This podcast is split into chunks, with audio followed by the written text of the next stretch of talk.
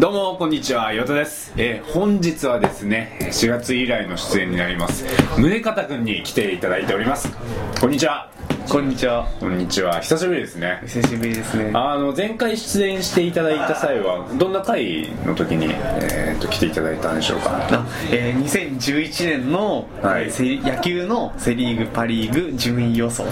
そうですねなかなかこの番組も好評でねあ、よかった。はいおかげさまでありがとうございます。どうでしたかねその順位予想の結果としては僕らの順位予想まあさすが岩田って感じだね。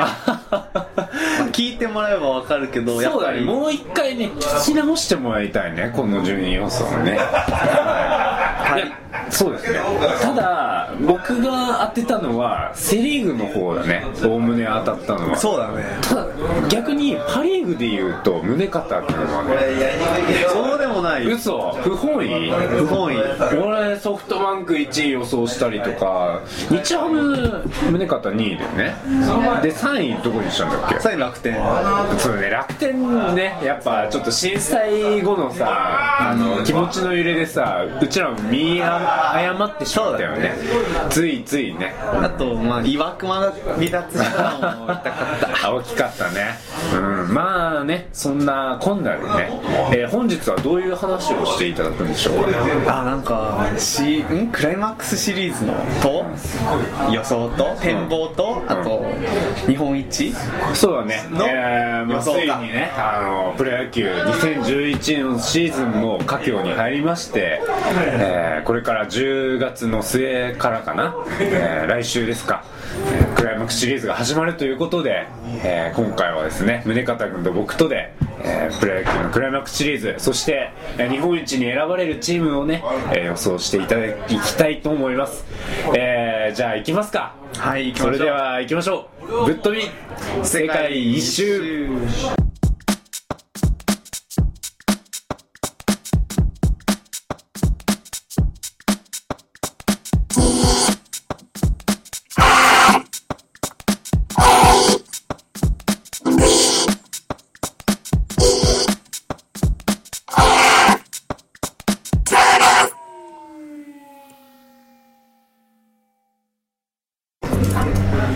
始まりました。ぶっ飛び世界一周。2011年10月27日第69回の放送を始めたいと思います、えーこの番組はポッドキャストを通じて皆さんに世界中のホットな話題をお届けする15分間。毎回ユニークなゲストを迎えして旅にアウトドアスポーツ恋愛などをテーマにお話しするポッドキャスト番組です。さあということで本日はクライマックスシリーズについてなんですけれどもあのそのちょっと本題に入る前にそういえば僕が言い忘れたことがありましてあのクライマックスシリーズ順位が決定したじゃないですか、で先週チケット販売があったんですね。一般販売があって。で俺が愛するヤクルトスワローズのクライマックスシリーズに出れて、第一戦あの巨人とヤクルトの試合を神宮でできるということになったわけで、チケット取りたいなって思って、どうやったらチケット手に入るんだろうと思ってあのクライマックスシリーズチケットって取り方とかやって Google でちょっと検索してみたんですよ。ググってみたんですよ、そしたら一番トップに出てくるのがまさにクライマックスシリーズのチケットを高確率で取る方法みたいな書いてあっておなんだこれはって思ってパッと見たら、まあ誰かが書いたブログなんですね。うん。のでどれどれって思ってたらそのまずえー手順があって、えー最初に、えーコンビニに行きます。でコンビニでローチケとか、あのールなんだファミマチケとかあるじゃん、うんうん。でそのチケットボックス30分前チケット発売開始の30分前にコンビニに行って、えーそのチケットボックスを占拠しますみたいな。おかしい話になってきて、それでそこに注意書きで普通に何もしてないと怪しまれるのであたかも使ってる風にしてくださいねとか書いてあってそれで5分前にやったらあのワンボタンで変える前の一歩手前の画面にしときますみたいな。で時間になった瞬間に連打しましょうみたいな。なんだそういうことかみたいな。しかも30分前にそんな選挙できるわけないっていうね。もうそんなのがね Google のトップに来ちゃうっていうわけで。まあ要はやっぱねどうやってもチケット手に入るのはね難しい難しいんだよね。うん、僕の友達も AKB 好きな人がいて、で武道館でなんだっけなじゅあのあれだ。総選挙の結果か、総選挙の結果をどうしても見たいっていう人がいて、あのオークションか。オークションで買おうとしたら、10万円とか。そんなにするんだ。そうそうそうそれで諦めてた人がいましたけどやっぱねクライマックスシリーズにもなるとさすがのプロ野球もやっぱ手に入らないですね。そうだね。あーっていう前置きが長くなりましたが、えー今日はですね、えークライマックスシリーズの予想ということでどっちのリーグからやりましょうかね。せセ・リーグで。いきますか、じゃあまあちょっとおさらいするとセ・リーグの順位は、まあ、3位から巨人2位がヤクルトで1位が中日なんですね。で10月の末にまず巨人とヤクルトが対戦して勝った方が中日とやるということですね。で最初の巨人とヤクルトの試合が、えー第1ステージ。で勝った方と中日との試合がファイナルステージというわけかな。なりますね。じゃあまず、えー第1ステージヤクルトと阪神阪神とねえよ。巨人の試合をね、えー展望していきたいと思うんですがどうですか、あのーどういう形式でやった方がいいのかなこれっていうのは。なん普通にか何勝何敗でどっち？そうだね。第一戦から見ていくか。うん。うん、それの方がじゃあここから宗方のね出番がねいっぱいやってくると思うんですがじゃあ第一戦まず先発投手からいきましょうか、まあ、これは予想っていうよりも、うん。やっぱり今までの放送あ、報道から、ね。ヤクルトがうん。石川、はい。平井のエースと巨人がルーキーの沢村。あ石川さ村で来る。うわマジか。はい。それで。でこれは、神宮でヤクルトが強いからそうなんだよね。ヤクルト正直初戦はヤクルトが取るかなああそうかそうだね。沢村君でもいいけどねものすごく。結局防御率1点台でシーズン終わったんだよね。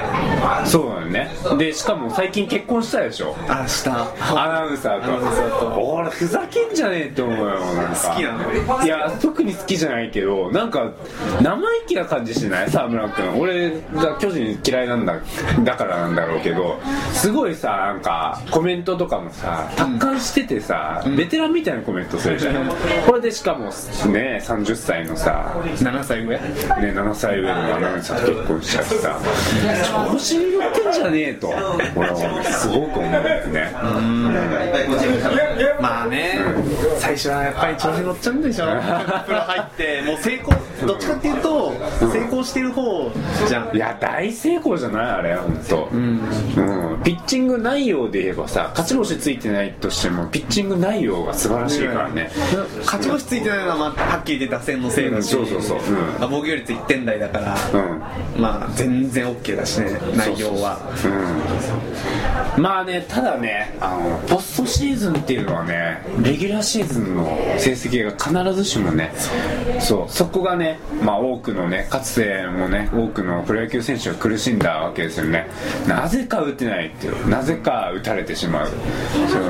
まあ、雰囲気もあるしまあ神宮だからうん。雰囲気に飲まれる大きいね。し、ん。まあ、初めてだしね1年目で,、うん。でやっぱり1戦目はヤクルト取っちゃうのかな。石川がいつも通りのピッチングをすれば、バーネットも帰ってきたし、まあ、逆算できるよねバーネットイムチャンヨうん。ンにつなげるってことそうだよそうね。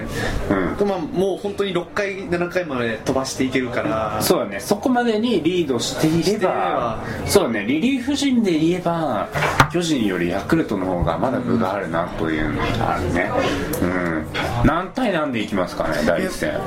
これはうん。3-1とかうん4-2とかか。ロースコアで。コアで。結構投手戦が見られそうかな、はいはいはいはい。じゃあまあそんなこんなでじゃあ第2戦に行くんですけれども第2戦は先発これどうなんですかね？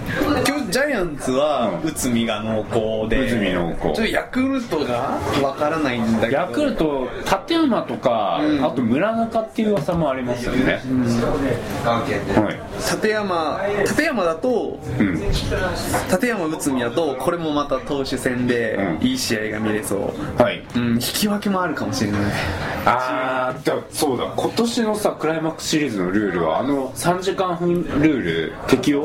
なし。12回。12回か。なるほどね。3時間半ルールが適用されるとがぜんね中日とかの有利になるんだよね。絶対落合監督さこれ絶対時間稼ぎするんだろうなっていうのね思ってたけど。投手交代とかでね。そうそうそうそうそう。なんでここ守備変えるのみたいなね。またライトとレフト入れ替えたよみたいなね。昔の阪神野村監督みたいな。あピッチャーファーストピッチャー。あああそういうのねで出ちゃいそうだけど。どうですか2戦目の方は？ヤクルトが1戦目取ったとしたら巨人は追い込まれてますよね内海は相当なプレッシャーがうんうんかかってうん普段通り、まあ、内海は本当に18勝か最多勝取って、うん。本当にうん今年は大活躍だったんだけど、はい。ヤクルト勢いのまま正直行ってほしいな。あのね俺もそう思うんだよねやっぱりホームゲームはねホームチームは勝たなきゃいけない。しかも俺は個人的に内海がねグローブ叩きつける姿を見たい。見たいな。うん。しちゃう。そうカッカしちゃうあのね切れやすい子供みたいなね。うんそれをねまたヤクルトのね打線がね誘発してくれればいいなって思いますね。はい。正直ヤクルトが3戦目3戦目までもつれると、ん巨人の方にちょっと部が出るかなと思う。もしなるほど。うんや2戦目までにん。1勝1敗だったら、うん。ジャイアンツ有利かな。ああなるほどね3戦目3戦目だと誰が投げますかね？ジャイアンツはゴンザレスかな。ああでゴンザレスね。ヤクルトだと吉典はどうなの吉野はねもういない。ダメか。いない。うん。そうするとやっぱり若手でしょ。あのー、赤川とかになるのかな？赤川か俺的にはその最終戦を見据えたいんだよね。うん赤川って中日キラーではあるじゃん。そうだから最終戦見据えたいんだけど、まあ残念ながらピッチャーがいないよね。もし赤川が投げちゃうと、ん。中4日としても、うん5日の第4戦まで投げられないよね。そうそうなんだよ。だから要はキラーなのに。1回しか投げれない。うん下手すりゃ1回も投げれないかもしれないっていうね状況だから。やっぱ赤川できるだけ使いたくないということで、えーヤクルトが第2戦で、えー巨人を下すということで、えーこれいいんじゃないでしょうか。あのそれでいい 適当。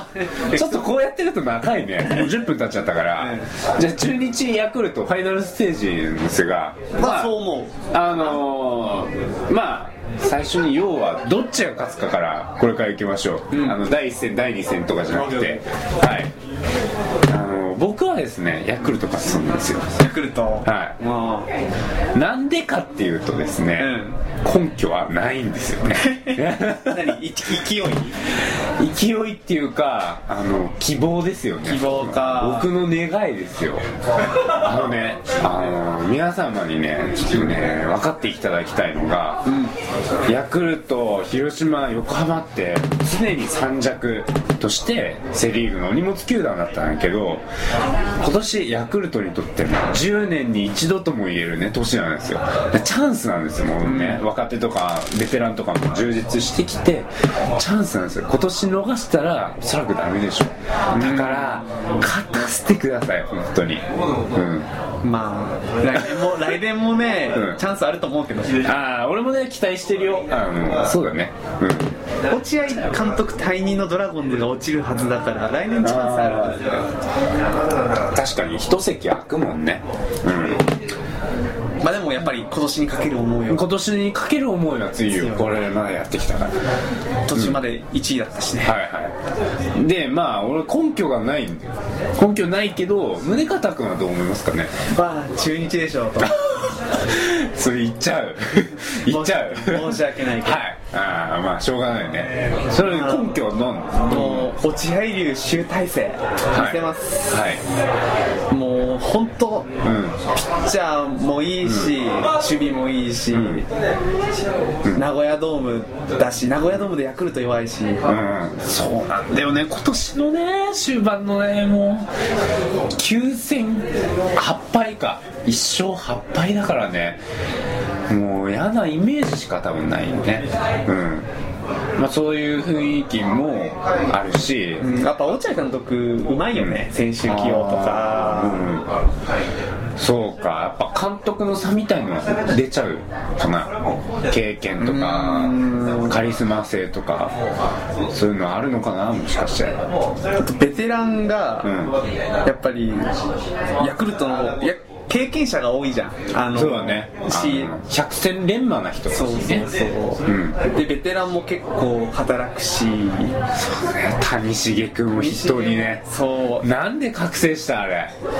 ありえんよ本当いきまあ、なり井端とかもん。荒木とかもいる一方で、うん。まあ、平田とかそういう若手も伸びてきてるから、噛み合って中日っていう何勝何敗でいきますかこれねはね3勝1敗最終的にん？アドバンテージがアドバン中日1勝から始まるわけですね。で4勝した方が勝ちだよね。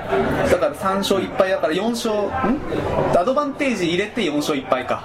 なるほど、まあ圧勝だねほぼ、そうかまあじゃあそんな中でヤクルトがもし勝てるとしたらこれキーマンってどうなりますかね？キーマン、うん。えっ、と中日はうん。1戦2戦差で吉見チェーン外、はい。もうピッチャーとしては結構。充実しすぎだなこれ。うん。あネルソンもいるのか、うん。もうそこをやっぱりバッターが打ち砕かないとはいけないっていう意味で、うん。青木の出塁率と、はい。あとバレンティンがどんだけ打てるか。青木バレンティンだね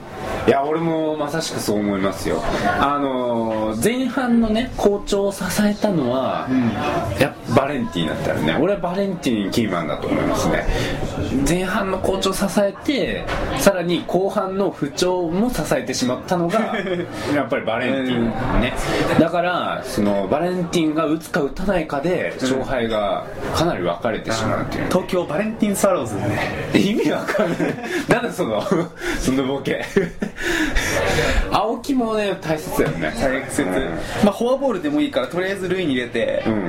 で今2番誰だ？田中宏康田や中どうなんじゃないかね。あの福地かな？あのねこればっかりは分かんないね。あの田中三番説っていうのがあるうんうん。もしかしたらそうかもしれないけど。青木が出て2番が送って、うん。で34番で返すと。はい。うん。でもヤクルトはねもう本当者続出で。ね。ね期待のホープのね川端君も出ないということでね僕は悲しんでますよ。今すごい毎日打ちひしがれてますよ。こう携帯見るとさ、ヤクルト誰々 CS 絶望って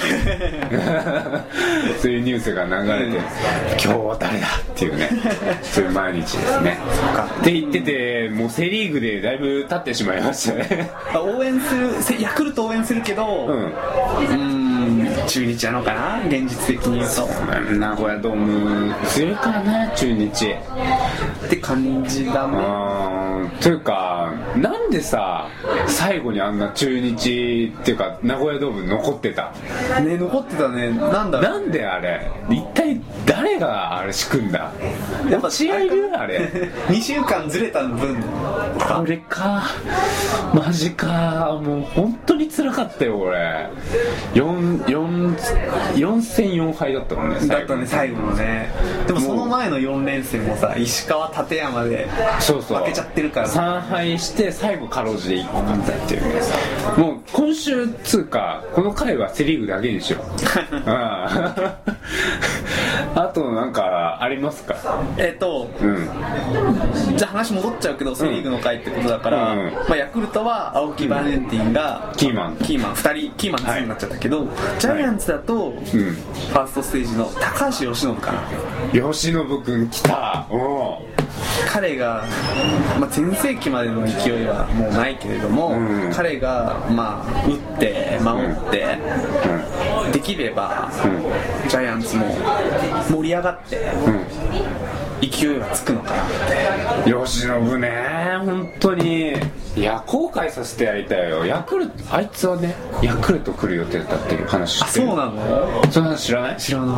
あのね吉信って慶応大学出身じゃん、だから神宮の星なわけよ、うん。で神宮の星っつうとやっぱヤクルトなんだけどで吉信も直前までヤクルトに行こうと思ってた当時は逆指名っていうのがあって、そのトップ選手は自分の行きたい球団を選べたのよね。球団と相思相愛の関係ならその選べたとでヤクルト指名しますよっていう風になってたんですよ。うん。ただあの吉信君の父親かな？父親か親戚か忘れたけど、事業で失敗しちゃったのね。あそう。これであの借金を背負ってしまった、でそれを考えた時に吉信君っていうのはもう金のなる木なわけよ。でより金をならせるためには、ヤクルトでいいのかなっていう話になって。そうなんだ。いやーやっぱ巨人でしょうってなってしまって直前で巨人に逆指名したというね。ー。そういう逸話があるということでね、まあ、今ここでね桑田もそういう話だった？桑田もなんか借金全部巨人にあーなんかあったかもしれないねまあねお金の論理はしょうがないんだけどただあのここでねそのね彼の決断にね後悔をね 与えたいというか。うんなんか今日しんみりしちゃってるね ちょっとね余計な話が多いね。中日は、中日のキーマン。中日のキーマンは僕はねえー荒木井端ですね。ああいわゆる洗い場洗い場ですね。あの守備面もそうですがあのバッティングの方ですよ。バッティングの方をあのまあ谷繁君とかも打ったのもあるけど後半のあの驚異的な追い上げは、うん。その井端が復帰してさらに井端が機能した。荒木井端2人で機能したっていうのがとても大きかったと思う。で実際森野君も和田君も不調だったわけだからうん、その1、2番の働きっていうのがかなり左右するんだなっていうのがレギュラーシーズンで分かるわけですね。だから洗い場ですよ。本当に。うん。宗像君はどうですか？和田。はあ俺も分かるけどね。それどうしてですか？このまま終わっていいのかとは言いたいそうだね。不調すぎて最後の最後にやっぱり本来の和田を見たい。なるほどね。あいつ打てなかったらねただのハゲだもんね。うん。彼にまあやっぱり彼が打てれば、はい。まあやっぱりその後のバッターもうん。全然打てる人が多いから、うん。で彼も打てればう前のバッター絶対出塁してるはずだから荒木バッターとか森野とか、うん。うん。だから得点に結びつく一番の人。っていうことで。なるほどね。得点取れるか取れないかは和田に。いやーいやーでもねとにかくね楽しみだねクライマックスシリーズ。うん。うん。俺は残念ながらそのチケットは取れなかったんだけどね挑戦してみたんだけど。そう。コンビニのチケットボックスは占拠してないよちなみに。インターネットでやったんだけどやっぱり取れませんでしたね。そっかそっか。うん。でもやめちゃめちゃ楽しみだわ。じゃあ来年はファンクラブ入りなファンクラブってさそんな特典あるの？結構今充実してるらしいよ各球団。あれ宗方は入ってないの？日ハムの。は札幌移転してからは入ってない。ああそうなんだ、何特典として何があるの？入ってた時はまだ小学校だったから、ん。えっと500円ん？500円だったかは半額だったか、うん。とか、うん。入場券安くなったり、あとなんか直特製のガチャガチャやってピンバッジもらえたり。あ子供の子供ファンクラブだったから、ちょっと大人は分からないんだけど。あまあとにかくなんか好きな人には本当にいいコンテンツが揃ってるんだろうね。あとあった CS のチケット先行発売とああかそういうのあるね。なんか本当にチケット欲しいなっていう時に取れるという、ね、メリットがありますね、まあそんな感じですかじセ・リーグだけで20分いっちゃいましたけど。優勝したらじゃあ来年ファンクラブだな。俺がヤクルト優勝当てたらどうしますか？宗像から。え、うそしたらこまた今度、うん。出よう。えそういう条件かえじゃあこれが最後になるかもしれないということ？逆に岩田に呼ばれなく当たらなすぎて呼ばれなくなっちゃうかもしれない。からね。なるほどね。そういうわけですか。まあじゃあ次回はパ・リーグの予想ということで。よろしくお願いします。よろしくはい。じゃあそれでは皆さんさようなら